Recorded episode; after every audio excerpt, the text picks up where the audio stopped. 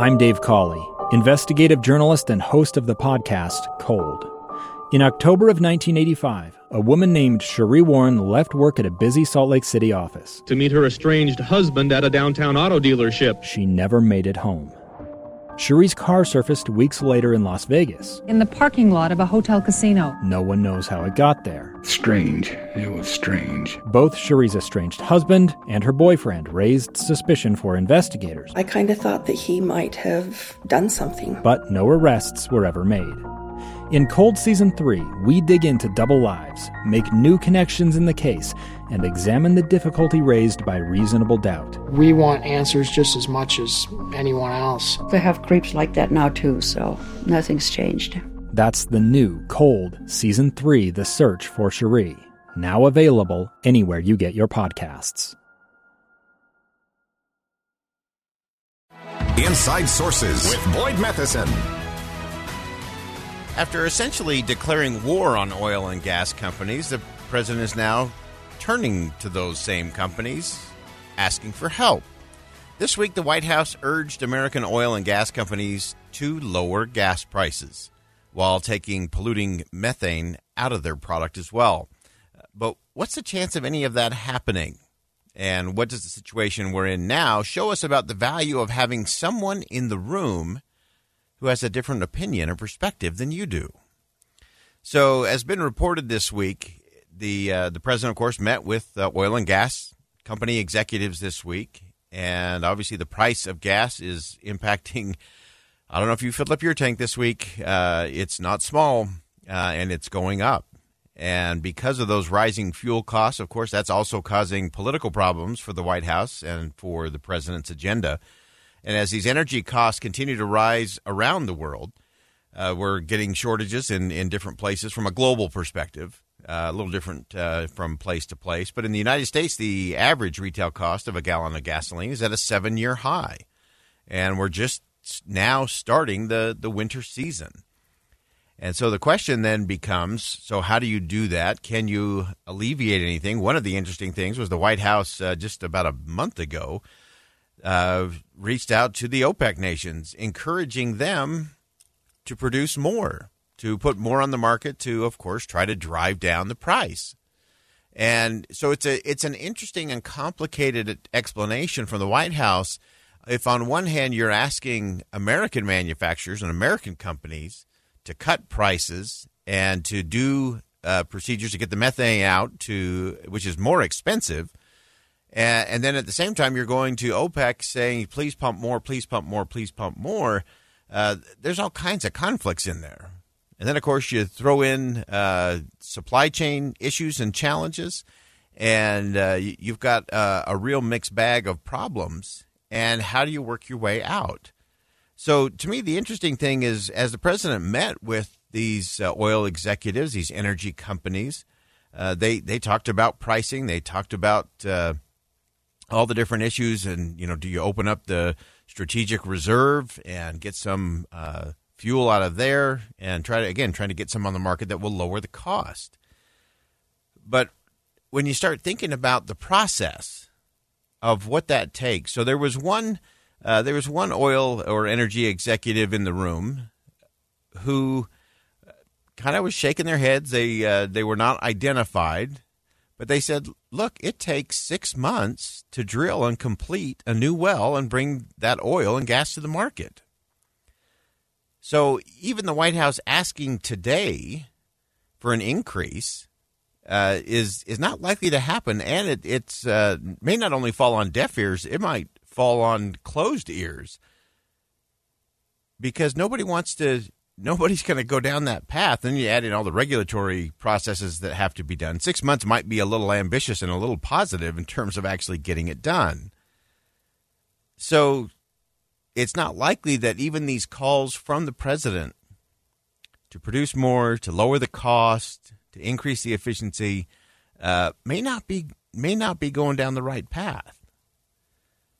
Because the president, in a lot of his early actions and, and rhetoric, uh, remember one of the first things he did was sign an executive order that uh, put a temporary stop to, to drilling. And of course, if you're an energy executive, that's attack on your business. That's an attack on, on your people and, and your products and your revenue and your bottom line results. So, all of those things uh, that restricted the supply and made it harder to produce oil and natural gas, uh, those are all things that many of these energy executives are, are stressing about. And so I, I think there was a little bit of a head shake in terms of wait a minute, wait a minute. First, you're making it harder for us to do what we do. And then nine months later, uh, you're telling us to come lower the price and increase the efficiency. That gets to be a complicated conversation, if you're asking me. uh, it's one of those where uh, I think it goes back to a lot of what we often talk about on this show, and that is as the administration w- were rolling out these different policies and signing these executive orders, especially early on, uh, and even recently, was there anyone in the room who could articulate a different point of view? Because if you let all the numbers and all the things play out, that the administration has done, none of them are helpful in terms of lowering the cost for everyday Americans. Everything they've done has actually created an increase, which is why we are at a seven year high for the price of gas. So, was there anyone in the room to say, okay, you can do policy A, or you can do policy B, or you can do policy C, and you could probably even do two out of those three, but you can't do all three. Did anybody ask that question in the room?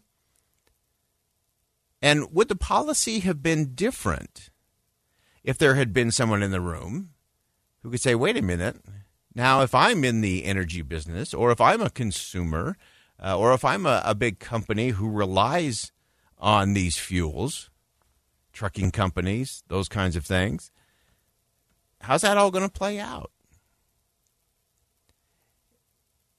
And it goes back to this point we keep trying to make of you've got to have, regardless of what you're doing, if everyone in the room agrees, you only need one person in the room. It doesn't do a leader, whether they're an elected official or a business leader or a community leader, doesn't do that leader any good if everybody in the room agrees. You don't need anybody else in the room.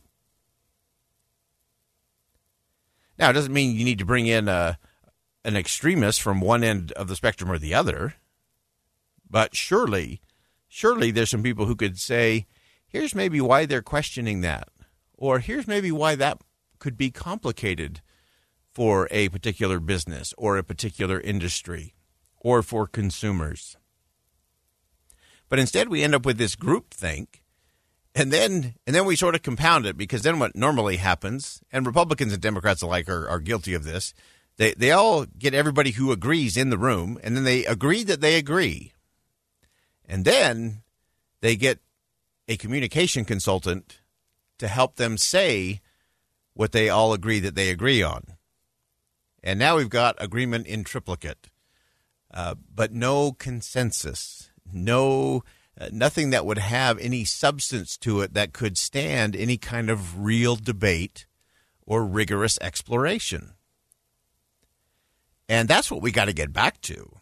And so, as we continue to watch this play out as it relates to energy and the price of gas, which is real concern, who's in the room where it happens?